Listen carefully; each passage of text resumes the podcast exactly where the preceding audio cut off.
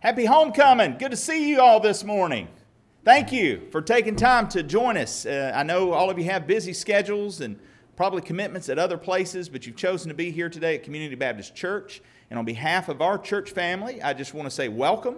And it's good to see you. Welcome home to many of you. I look around and see faces I haven't seen in a while, and uh, we are thankful that you are here with us today and uh, glad you've, you've taken this time. We got some great food to follow, got some good spiritual food coming up in just a moment. So uh, don't go anywhere, hang tight. And uh, we again say thank you for being a part of this special day. Um, I want to introduce our speaker this morning, and uh, he goes, he and I go back, uh, his family, our family, his wife, my wife, we, we went to college together. Uh, go back, I guess, 20 years now and uh, went to Piedmont. At the time we attended was Bible. They changed it to Baptist. Now it's Piedmont International University. And uh, they changed names about as much as I change Halloween costumes. But uh, anyway, it's a great school, and it's a place where he and I both uh, got educated in the Word of God. Pastor Dean also, graduate from there. Many others, I think, uh, that have been through this church family also have been impacted uh, by the ministry of Piedmont. And that's where we first formed our relationship, friendship and that's maintained over the years. I can tell you, as a pastor, it's vital that I have brothers in Christ who understand the burdens uh, that pastors carry. And uh, our guest speaker today, Mr. Mark Stugelmeyer, is a friend and a pastor that I've been able to call on over the last 20 years. Share my burdens, pray with me. He's also a guy that some of you uh, didn't know he had such an impact in my life. He's the one who helped me with catchphrases. You'll hear me say oftentimes, like, what's shaking double cheese bacon? Uh, I have to give the author credit. That is, that is his, his saying that I love so much I, I adopted. Um, a lot of things that uh, he has uh, taught me through friendship and, and pastoral ministry over the years, and, and I'm very grateful for those times.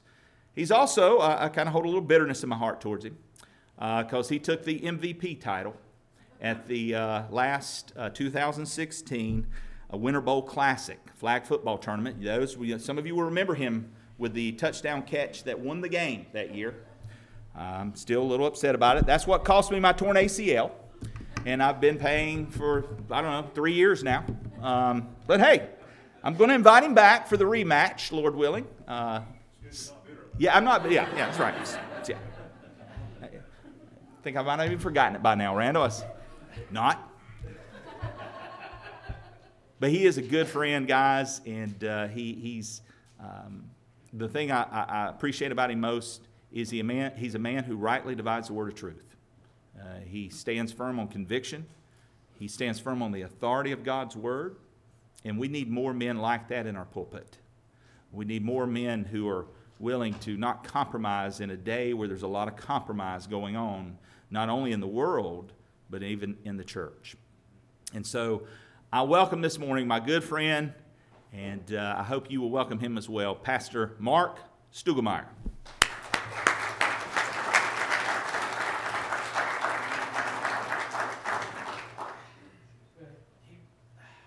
Knees hurting.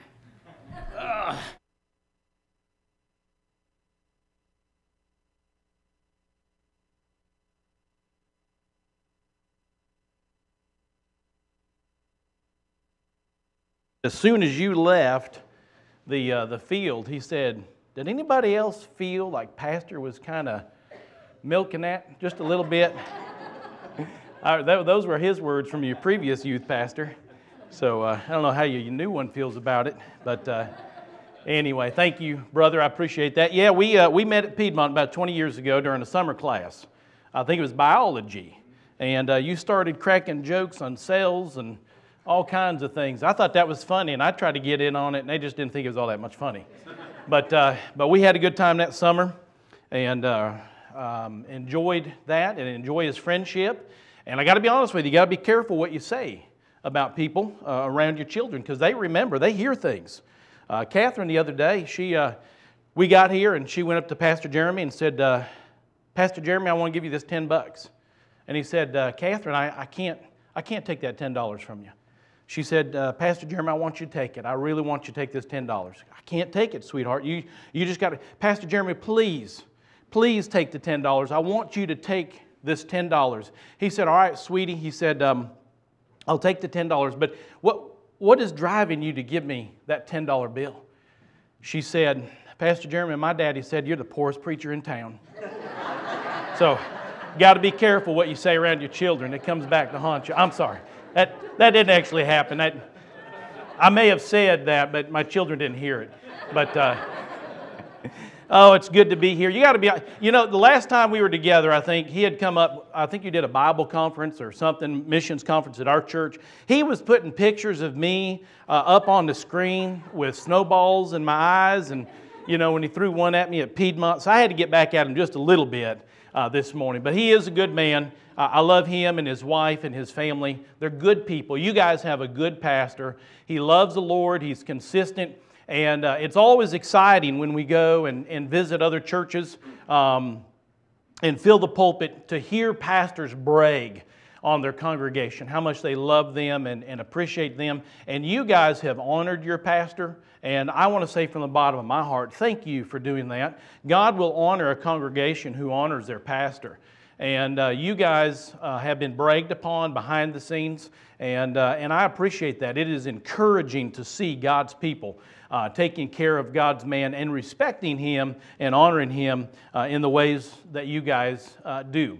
Would you turn with me this morning to Joshua chapter 23? Joshua chapter 23 this morning. And uh, I want to share some thoughts with you out of the Word of God. Um, Joshua, here in chapters 23 and 24, is coming near the end of his life.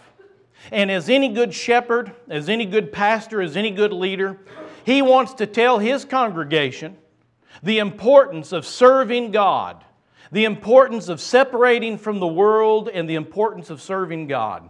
I think about that, and I think about 3 John chapter 1, if you will, and verse 4, where John says, It brings me great joy to see my children walking in the truth. And any good pastor, any good leader is going to desire for his people, for his, his congregation to be serving God. And so Joshua comes to the end of his life and he's going to share two messages with the people of Israel. One is found in Joshua chapter 23, dealing with separation. And the other message is found in Joshua chapter 24, dealing with how to serve God with all your heart. And I want to share those messages with you this morning. Let me give you a quick rundown of the book of Joshua. It's got to be quick because we've got a limited amount of time. We've got food that's being prepared. But in Joshua chapters 1 through 5, you'll find in those particular chapters uh, Joshua and the people of Israel entering into the promised land. In chapters 6 through 12, you'll see the conquest as they're beginning to root out the people. Uh, the pagans that are inside uh, the tribes, the people groups that are there, and the people that God commanded them to conquer and to root out.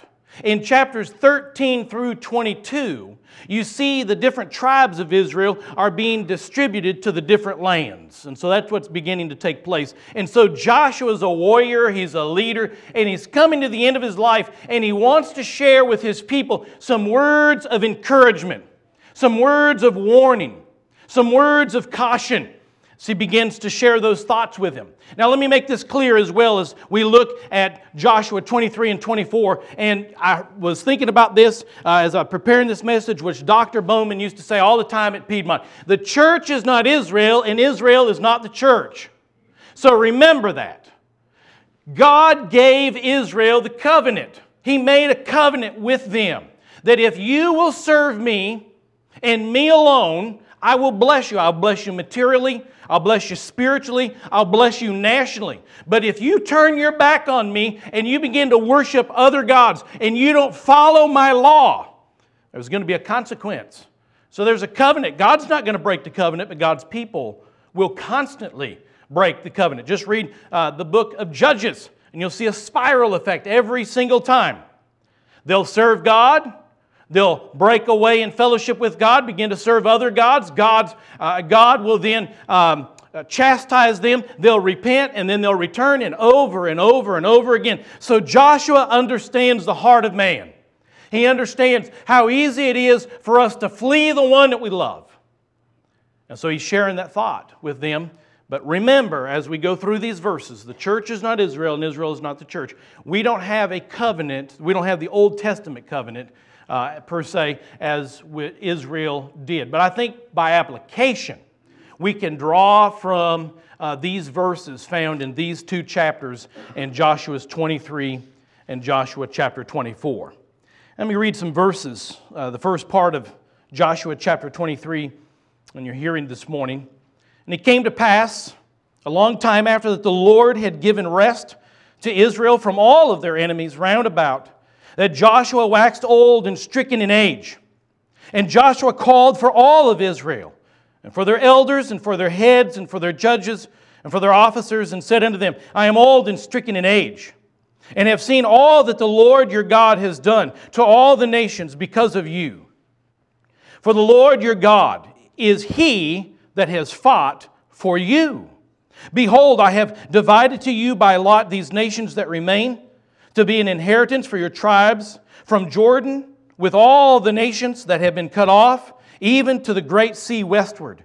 And the Lord your God, he shall expel them from before you and drive them from out of your sight, and you shall possess their land as the Lord your God has promised you.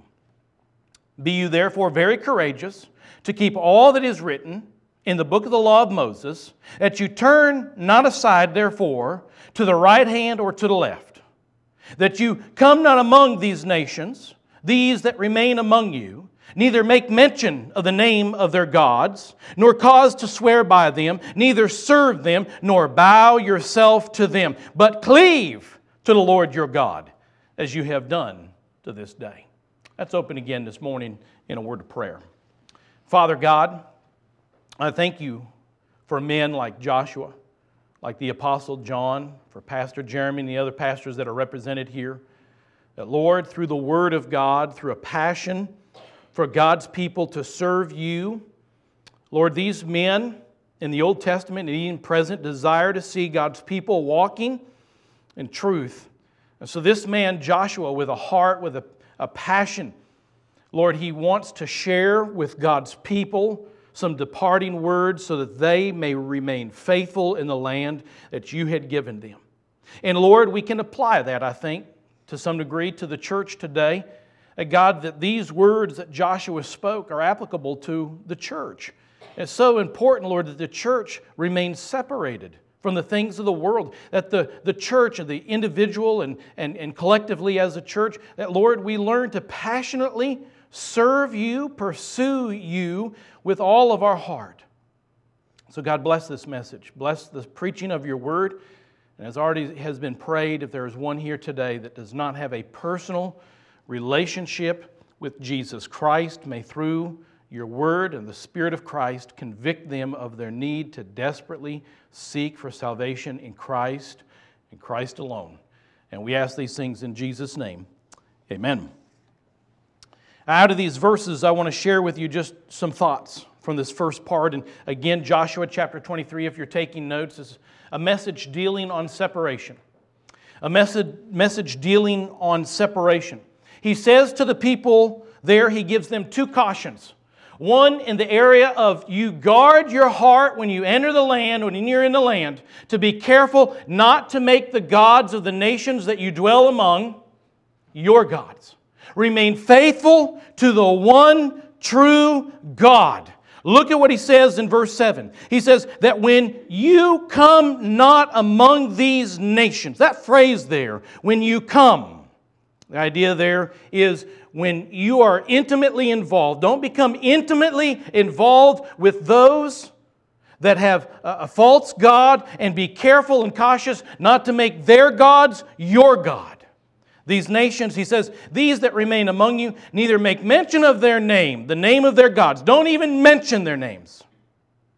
He says, don't swear by them. Don't serve them. Do not bow yourself to them. And again, Joshua understood that if they did this, God would forsake them, if you will, turn his back upon them and say, Listen, hey, Israel, you have not followed the covenant, therefore I'm not going to bless you as a nation. And we'll look at that in just a moment. Uh, folks, this morning, as we look at the Word of God, the church is in peril because the church has so many other things that are so much more attractive to the church than God the Father, the Son, and the Holy Spirit of God.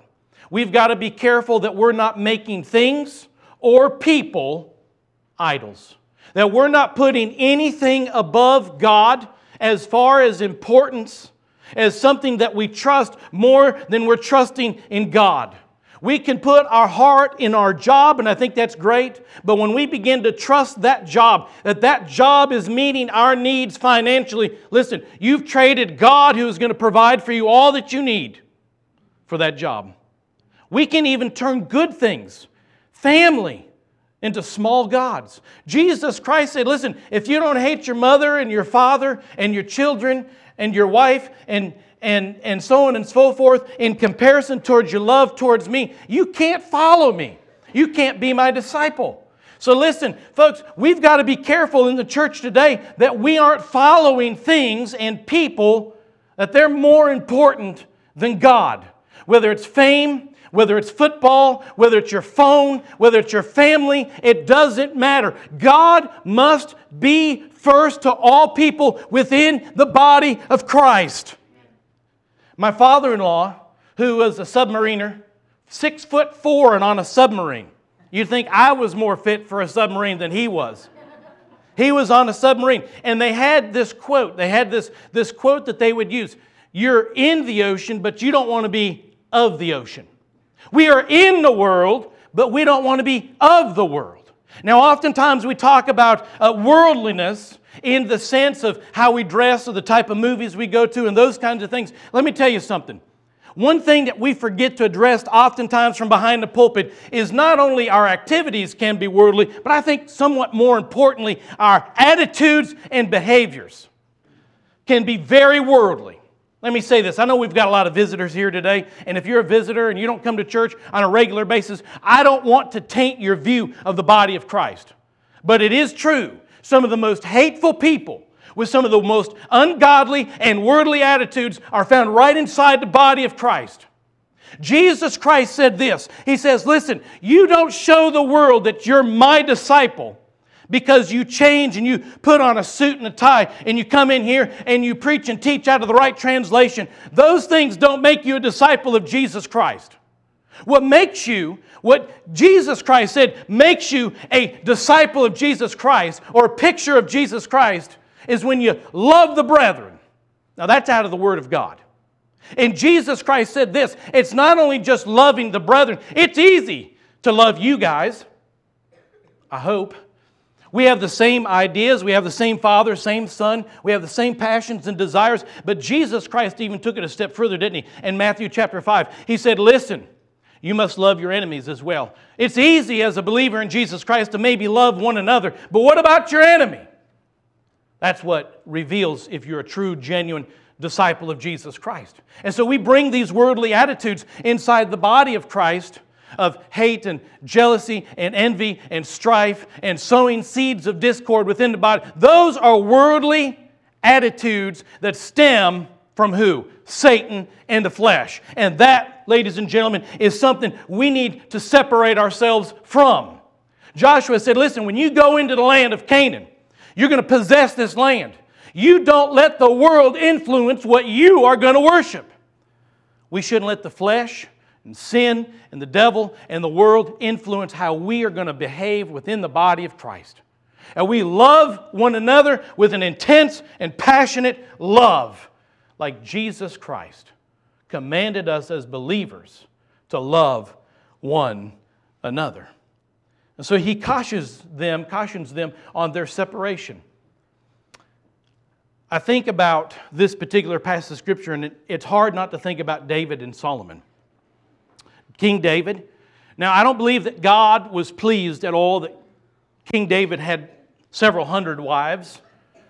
That wasn't the intent of when God said one man and one woman. I think that his practice was worldly, but one thing you can say about David, you can say this about David he married within his faith. Now, when it comes to his son, King Solomon, it's entirely a different story. King Solomon married outside of his faith. And that brings us to the second point. Uh, Joshua is saying this. He's saying, ladies and gentlemen, you need to stay away from the gods of this world, the practices of this world. You need to separate yourself from that, but you also need to separate yourself from the girls that they're going to find inside the nations of Israel. And here's the reason. Let me read to you 1 Kings chapter 11 and verse 4. For it came to pass when Solomon was old that his wives turned away his heart after other gods, and his heart was not perfect with the Lord his God, as was the heart of David his father. When you go back to Joshua chapter 23, and you'll read with me verses 9 and following, it says this For the Lord has driven out from before you great nations, strong, but as for you, no man has been able to stand before you to this day. One man of you shall chase a thousand for the Lord your God. He it is that fights for you, as he has promised you. Take good heed, therefore, to yourselves that you love the Lord your God.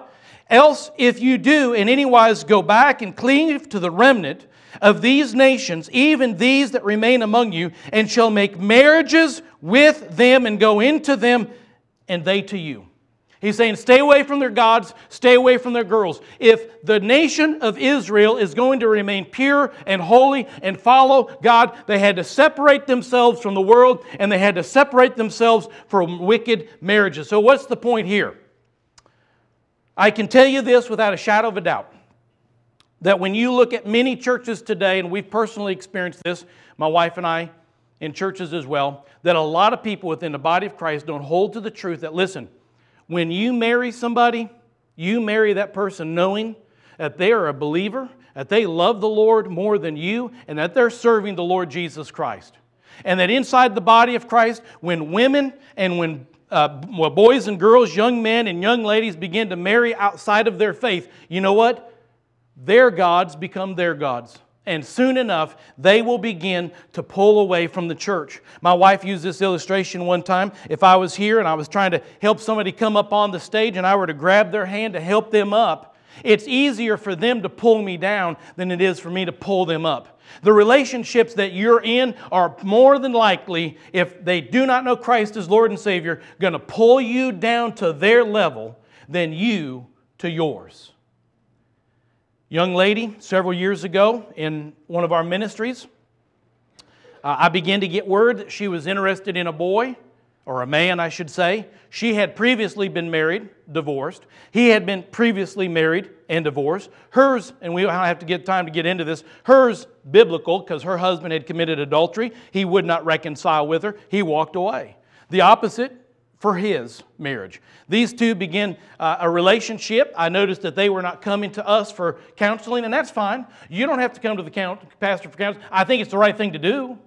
I think it's the right thing to do, but if you got another counselor you feel comfortable with, that's fine. But usually, when I begin to see somebody doing something behind the scenes, red flags begin to go up. Say, hey, there's something wrong here. So I called her up one day and I said, ma'am, I understand that you're interested in another man. I have to ask you some questions. First question I had for her was Do you know his testimony? Do you know that if he's saved, do you know that he's serving the Lord? Does he love Jesus more than he loves you? And her answer to me was, I don't know. Well, you're a Christian woman. Wouldn't you want to find out the man that you're going to marry that he loves Jesus or not? My second question was this What's the nature of his divorce? I don't know. Well, he might not be able to be remarried. You've got to know these kinds of things. We've got a lot of young people in the church here this morning. Let me say this. Uh, let me take it from a negative perspective, if you will. You want to ruin your life? If you're a believer in Jesus Christ, marry somebody that's unsaved. Heartache, pain, shame, and it's going to end in divorce. I'm going to tell you that right now. If you want to pursue Jesus Christ and the person that you're interested in, it's always going to end in heartache and shame and pain. We've witnessed it over and over and over again. I don't have to tell you that that is not a door, that's a wall. Therefore, you don't have to try to walk through it to find out if it's a door or not. I can tell you from a pastorly perspective. You can trust us. You can trust the pastors in this congregation. You marry somebody that doesn't love Jesus Christ more than you, okay, it's going to hurt. Folks, if a congregation is ever going to continue to move forward and progress for Jesus Christ, we must separate ourselves from the gods of this world and from literally the people of this world. And what I'm talking about, not entering into intimate relationships with people because they will tear you down and it will gut a church because those families had they been nurtured by Jesus Christ, would begin having children who love Jesus Christ, and the church continues to grow and flourish right from within the body of Christ. So be careful, as Joshua says. Be careful be careful to keep yourself away from the gods of this world and from the girls of this world. We see two cautions, but then we th- see three commands. And these three commands, if followed, will keep your heart and your mind and your focus for the Lord Jesus Christ in this world that we are in. Look at verse 6 with me. Here's a command. He says, Be you therefore very courageous to keep and to do all that is written in the book of the law of Moses, that you turn not aside therefore to the right hand or to the left. And then he tells them, hey, don't go after their gods. When you keep the law of God within your heart, you will continue to follow the Lord. We know you guys have experienced it. Many of you have been in Christ for a long time. When you're not in the Word of God, it's so easy to get distracted from the things of this world. Joshua is saying, Keep the law of Moses, understand the commands of God, you want to strive as a church and a church that's a light in this community, every individual within the body of Christ to stay focused and fit for God must stay in the Word of God. The second command is found in verse 8. He says, But cleave to the Lord your God as you have done this day. You don't want to go uh, and begin to worship false gods. You don't want to lose your sight of the Lord and your walk with Jesus Christ. Then stick to God like glue. Cleave to Him. It's the same word that is uh, used uh, to cleave within a marriage relationship. We stick together. Stick together. Cleave to the Lord. Thirdly, found in verse 11, cherish the Lord. It says, Take good heed, therefore, to yourselves that ye love the Lord your God. Then he goes on to say in verse 12, Else if you do in any wise go back and cleave to the remnant of these nations, even these that remain among you, and make marriages with them and go into them, and they to you, know for certainly that the Lord your God will no more drive out any of these nations from before you. So here it is. Two cautions. Okay? Be careful your relationships on earth. Be careful of what you're focusing on, that it doesn't distract you from your relationship with God. Three commands, those commands that keep us on the straight and narrow. For church, this is a homecoming. People are here. You want to stay on the straight and narrow with God. Okay? Number one, keep the law. Keep your nose in the law, the Word of God. Number two, cleave to the Lord. And number three, cherish the Lord. Cherish the Lord, and you will not you will not begin to depart. I don't, don't necessarily like to use this word all the time, but you, if you stay close to God, stay close to His word, love the Lord, will not backslide upon the Lord and go astray and go out into the world and do things that God is not approving of. So, two cautions, three commands, and then we see the consequences in verses 15 and 16. It says this Therefore, it shall come to pass that as all good things are come upon you, which the Lord your God promised you, so shall the Lord bring upon you all evil things. And he have destroyed you from off this good land which the Lord your God has given you.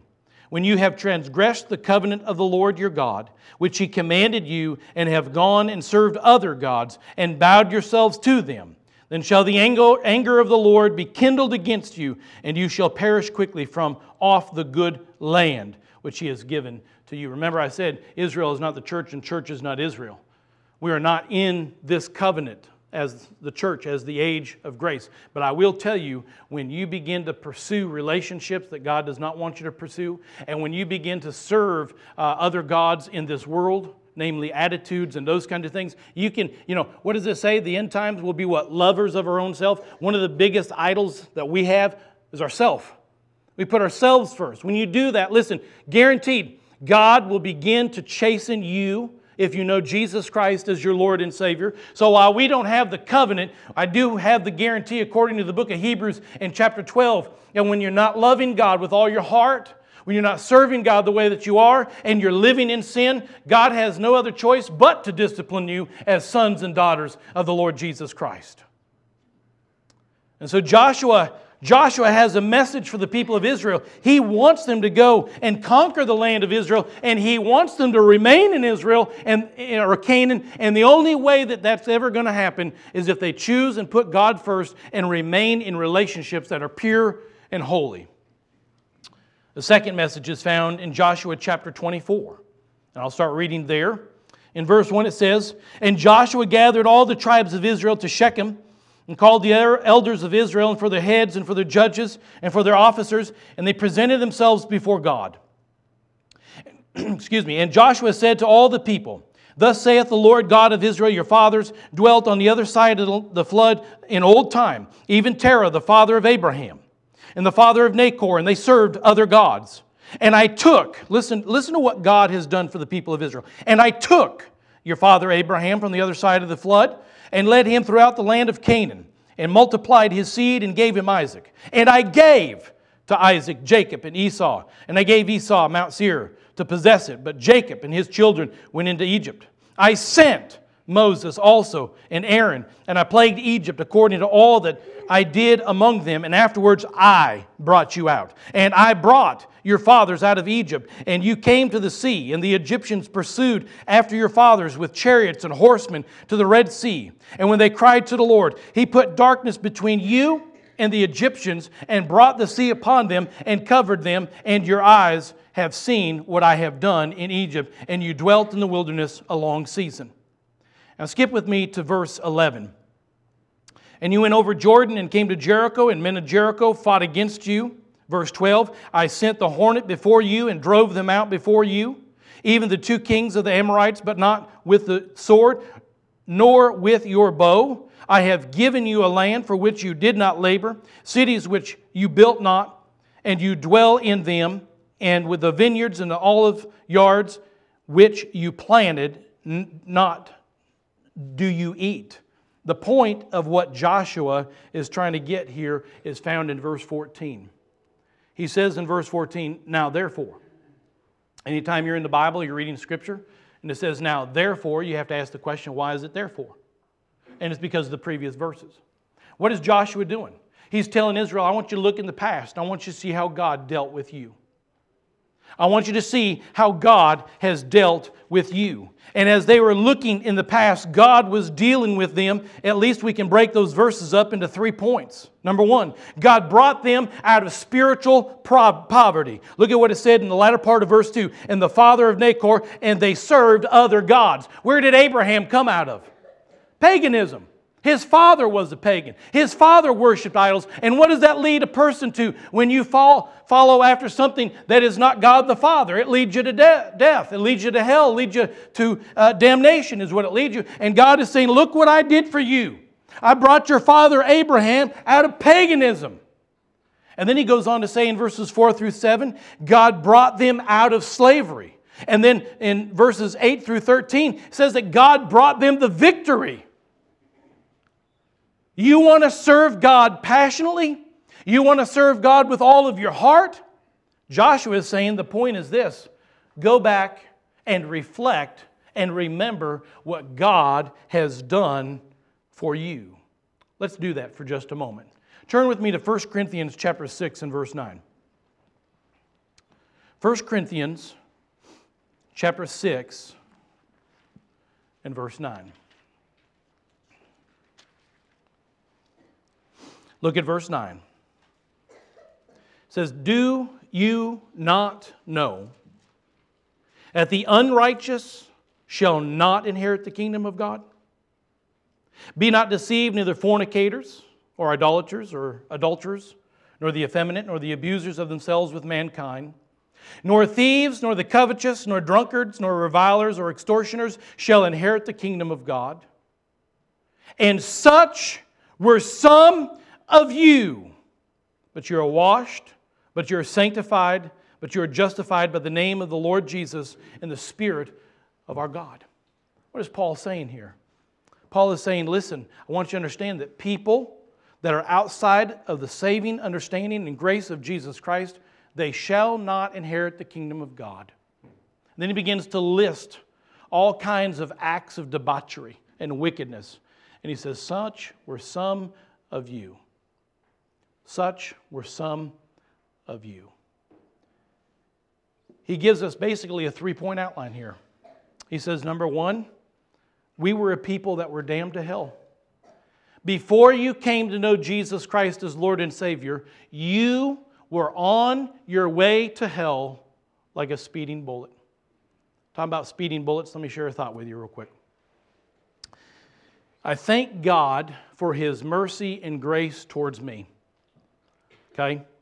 I could ask for a show of hands this morning to say, how many of us here today have done some really stupid things in life? And hopefully, every one of us, Jeremy raised his hand, um, would raise our hand because we have. I remember as a kid, my dad used to love watching Westerns. And uh, he owned a bar and a steakhouse. And uh, there was a TV set in there. And I was sitting there one day watching TV, and it was a Western. And some young kid got kidnapped by a bunch of cowboys, and they made him uh, fix meals and food and all kinds of things for him. And he was tired of this life. So he took a box of bullets. Now, listen, we've got some boys in here. That one's passed out, and that's good because he don't need to hear this. Okay? But uh, we've got, don't do what I did. Okay? Let me put that little asterisk right there. Okay? So this young boy decided, in order for him to escape and, and get out of the, the hands of these cowboys, he took a box of shells and threw them in a fire and then ran behind a little wagon. And then once the shells began to explode, boom, boom, boom, boom, he ran off and he escaped. That's cool. I wonder if that really works. Now, for some reason, my mom and dad thought it was good for me to be in charge of burning the boxes at the steakhouse. Had a big old burn barrel. You know what I used to do? Kind of creepy. Aren't you glad I got saved after I tell you this story?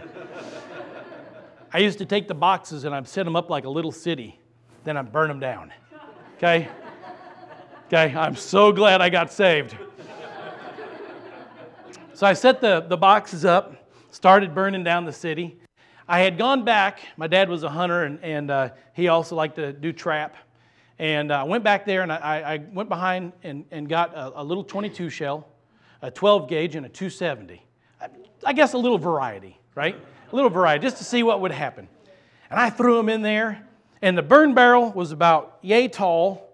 I was probably about yay tall, and it was huge. It's just a big burn barrel, and I put my hands on the edge of that thing just to see what would happen. This is a great idea, right? Okay, remember I said, you know, sometimes we do things stupid. This is one of those. And I'm waiting. I don't know how long I was there. All of a sudden, I hear a pop.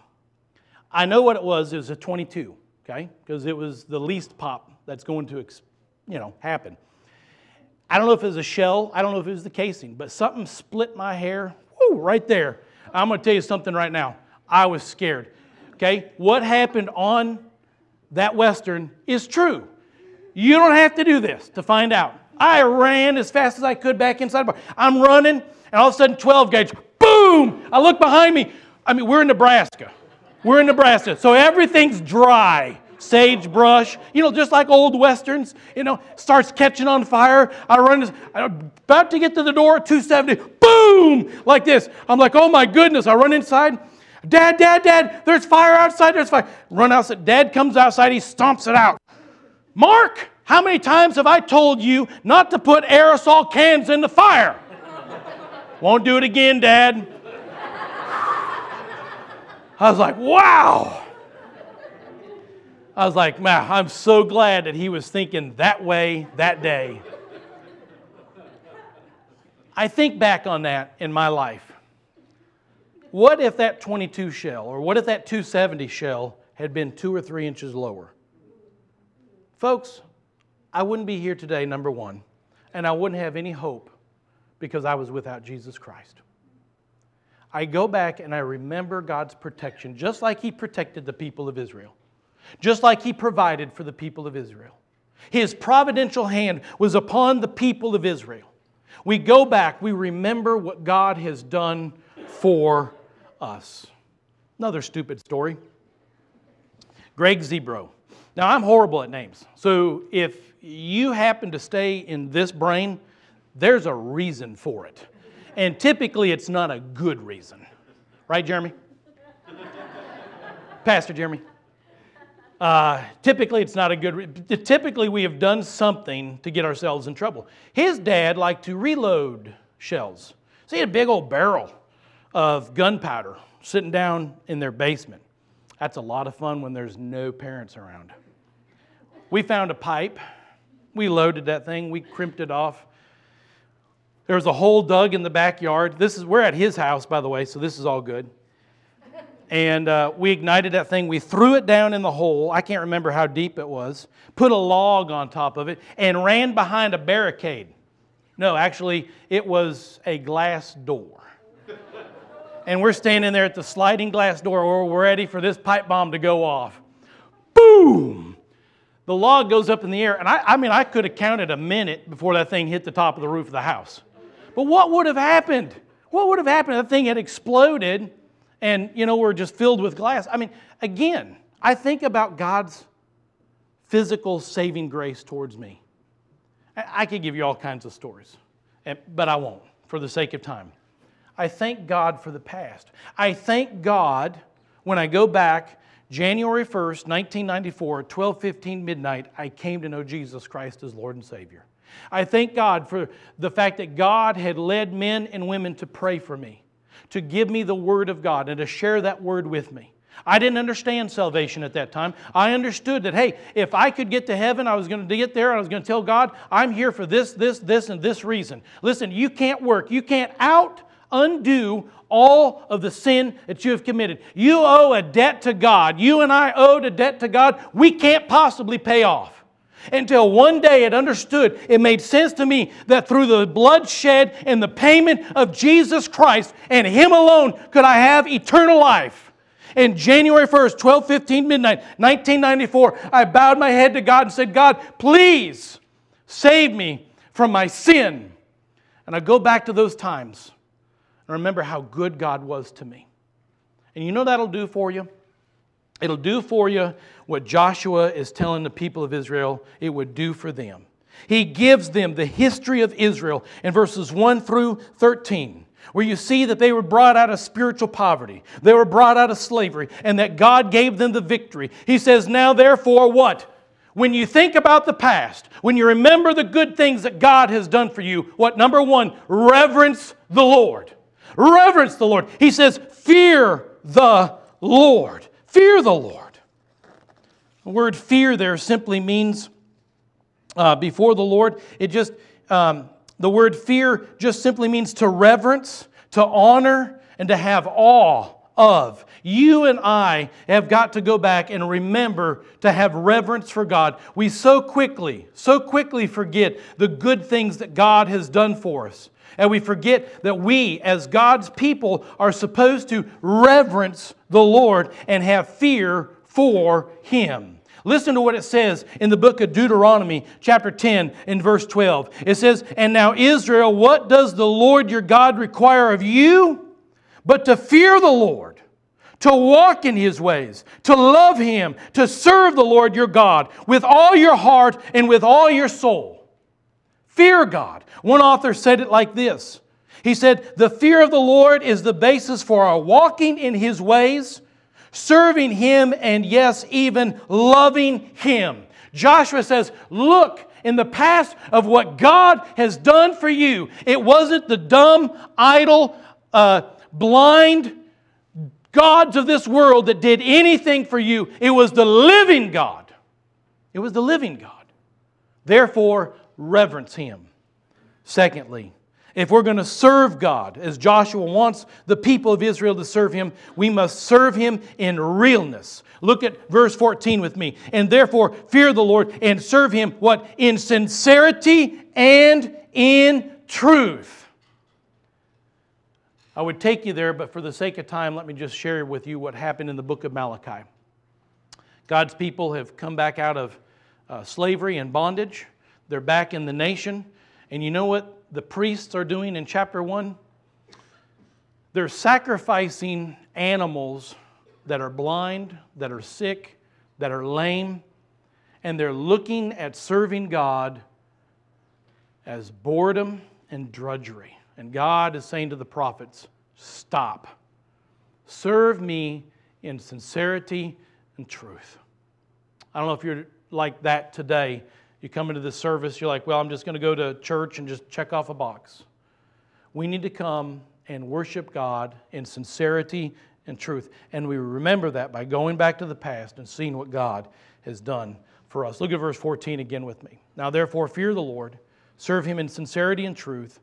And he says, thirdly, put away the gods which your fathers served on the other side of the flood in Egypt, and serve the Lord. So, what he's saying to them is to reverence God, serve God in realness. Thirdly, remove all of the gods in your life. And then finally, his fourth thought for us here this morning is this we must resolve to pursue the Lord. When you look at the past, reverence God, let that reverence, you know, turn to reverence for Him. Let there be realness in your service. Remove anything that blocks your ability to be able to serve God but then resolve to serve the Lord. Look at verse 15, one of my favorite passages in the Word of God. And it came, and if it seem evil to you to serve the Lord, choose this day whom you will serve. Whether the gods which your fathers served that were on the other side of the flood, or the gods of the Amorites, in whose land ye dwell. But as for me and my house, we will serve the Lord. When you look at the past and you remember that you were a sinner in need of salvation. And God graciously saved you, brought you out of paganism and wickedness and ungodliness and a life that was heading to hell. Remember to reserve or to reverence God and to resolve to serve the Lord with all your heart and all your mind and all your soul. I think there's something for us men and fathers here today that we need to remember. Look at Joshua. Look at the leadership that he's taking. He says this, and as for me and my house, men, we have a real crisis in the church today. It's a lack of spiritual leadership. Men, you, first of all, need to resolve to serve God and then lead by example your wife and your children to serve the Lord. For me and my house, we will serve the Lord. Three thoughts I'll finish this morning. Joshua resolved to serve the living God regardless of the cultural climate and what others did around him. He was surrounded by pagans. It even suggests in verse 15 well, you're going to serve this God or that God, but for me, I'm going to choose to serve the real God. Even people in his own community, perhaps, were serving false gods. Joshua resolved to serve the Lord regardless of the cultural climate. We know in America today that there is a climate against Christianity. We know that. It's in our schools, it's in our courthouses, it's in our public places and arena. But you, as God's people, must resolve to serve the Lord regardless of what's going around you culturally. Secondly, Joshua resolved to serve the Lord was Joshua's resolve to serve the Lord was based on conviction and not the heat of the moment. It feels good to come to homecoming and maybe get a good message. And I'm going to resolve, I'm going to go home and we're going to have devotions and we're going to read God's word and we're going to do the right thing. And within one week, you're no longer doing it again. Had a couple in one of our churches. They went to a, a Gaither concert, and that's fine, not for me. That's for them. Okay, I'd rather go to Casting Crowns, but they went to Gaither. And uh, the Gaithers said, Hey, man, when you get home, you need to get back into church. And so they came back to church. Like, man, the Gaithers told us we needed to get back into church. Lasted one week. Gaithers didn't tell you to do that, God did. And it's not the heat of the moment, it's a conviction to say, God, I'm going to choose this day to serve you. The third thought that we see in the life of Joshua is this, or in this verse, says, As the head of his home, Joshua resolved to serve the Lord as an example for all men and for his family to see. Men, I challenge you to resolve to serve the Lord the way that you ought, the way that it is pleasing unto God. And you do that because you go back and remember how depraved you were and what God took you out of and gave you eternal life through Jesus Christ our Lord. So, men, when you step out of this place as the head of your home before God, and maybe even in this service, maybe you need to resolve once again to serve God with all of your heart. Joshua was a man that loved the Lord and he loved God's people. And he wanted to see God's people enter into the promised land and remain there. And he told them, This is how it's going to happen, people. You separate yourself from the world and you learn to serve God with sincerity and truth, and you will hold the promised land. Church, same truth applies to us today. We got to stay out of the world and we got to learn to serve God with sincerity and truth all over again, resolving to serve Him. Now, maybe you're here today and you don't have a personal relationship with Jesus Christ. Throughout this message, you've seen the gospel, you've heard the gospel shared throughout this message. If you don't have a personal relationship with Jesus Christ, you are out of fellowship with God. Maybe today, this morning, you need to come and number one, receive Christ as Lord and Savior. And number two, maybe you need to this morning, once again, resolve to serve God. Joshua and his people had a homecoming, didn't they? God had distributed the land to them and they were going to hold it and they were going to serve God with all their hearts as long as they separated themselves from the world and served God. We have a homecoming today. Praise God. It's not about Pastor Jeremy, it's not about Pastor Hightower. It's about what God has done in this ministry, in this church. And if you're going to serve God and this church is going to be a light to this community, you got to separate yourself from the world and serve God with sincerity and truth. And you're only going to do that when you resolve to serve the Lord with all your heart and you have that personal relationship with Jesus Christ. I'll close in prayer, and then Pastor Jeremy, you come. Heavenly Father, we thank you this morning for this time, this gathering together. I pray, Lord, that if there is one here today that does not have that personal relationship with you, God, that they would understand that they're a sinner, that they are wicked, that they have violated your law. And as a result, as a holy and just God, Lord, you cannot let sin enter into heaven. And so, therefore, there is a just payment. But God is a merciful, a merciful God, a merciful judge. You sent your Son, Jesus Christ, to die in their place that they may have eternal life through Jesus Christ and Him alone. I pray that if there is a sinner today, that they would cry out to Jesus in saving faith, understanding what He said in John 14, 6. I'm the way, the truth, and the life. No man cometh unto the Father but by me. I pray, dear God, that they would understand that Jesus Christ is the only means of salvation. Now, Lord, maybe we've got a lot of people in this church today that are not serving with a good heart, a faithful heart. Lord, I pray that you would remind them what you have done for them in the past, how you brought them out of sin, how that you gave them victory, and you continue to give them victory. And God, as a result, I pray that they'll bring reverence. I pray, God, that they would bring uh, their relationship back to you, and that this morning that they would resolve to serve Jesus Christ with all their heart, their mind, and their soul. Lord, work through this service, work through this time together, and we'll be mindful to give you all the praise and all the glory. And we pray this in Jesus' name. Amen. Thank you. As Danielle continues to play, we've been challenged with the Word of God. How are you going to respond this morning? God's left this with you. If you found this message to be evil, to be wrong, choose that.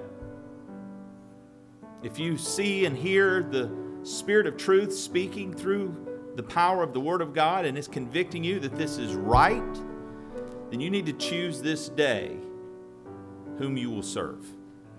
The true and living God loves us enough that He sent His one and only Son, and whosoever shall believe in Him shall not perish, but have everlasting life. That's a message of hope, grace.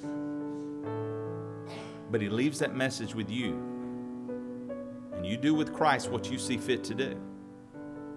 But no choices have consequences. And in this case, the consequence is eternity. We want to give you a response, an opportunity to respond to the good news of hope. Christ does love you, and He stands waiting for you to come home to Him. He wants to forgive you of every sin you and I have ever thought or committed. He wants to give you His righteousness. That doesn't mean we're perfect, not in this world. Yes, we're clothed in His righteousness, which is all the perfection we need. And when we stand in His presence one day, we stand justified in perfection because of the righteousness of Christ that's provided to our account. But you can receive that or you can reject that. And so, if you're here today and you do not know Jesus Christ as your Lord and Savior, He is calling to you to turn in repentance. Come to Him. And He makes you a promise anyone who comes to me, I will in no way cast them out. Just by simple faith today, cry out in your heart, Lord, forgive me. I'm a sinner. I know I have not lived up to your standards, nor could I. But I need your grace. I need your mercy. I need your forgiveness. And today I surrender my life to you. And I exchange my life of sin for your life of righteousness found only in Christ. Maybe you're here again, as Pastor Mark said, you're a believer. You've strayed. You're not at the place of resolve and commitment that you once were. Do you remember what He's done for you? Do you remember the sin that He's forgiven? He wants you to come home like a prodigal son. Lord, forgive me. I've strayed. Want to serve you again. I choose this day you, Lord. Let's pray. Father, you know the heart of every listener, and you know what our need is. Thank you for the word of God that's been preached in the power of God. And so, Lord, help us to respond how you desire. You said you're not willing that any would perish, but that all would come to repentance. If you're in that first category and you don't know Christ, repent. Turn from your sin and turn to the Savior. And by faith, receive Christ today. Lord, forgive me. I'm a sinner. But I believe Christ has paid my penalty and by faith I receive the grace you offer me. His word says, To as many as receive him, to them he gives the right to become the children of God. Just call on him in this moment. Give your life to Jesus Christ and receive his by faith. If you've done that in this moment, I want to pray even now, Lord help them to see uh, the need for counsel and follow up. I pray you'll make it known to someone. And Father, I do pray again for us as believers. Help us to follow you faithfully. In Jesus' name, amen. If you made that decision, uh, I want to uh, have you talk with Pastor Mark. Let him know today that God used his word to draw you. Um, you want to know more about what it means to be a follower of Christ. What does it mean to put your faith and trust in who Christ is, his death, his burial, and resurrection? See myself, Pastor Nate, Pastor Dean, Pastor Mark, uh, anyone uh, uh, part of this family, just let them know. Uh, the Bible says, I'm not ashamed of the gospel. It's the power of God unto salvation to everyone who believes.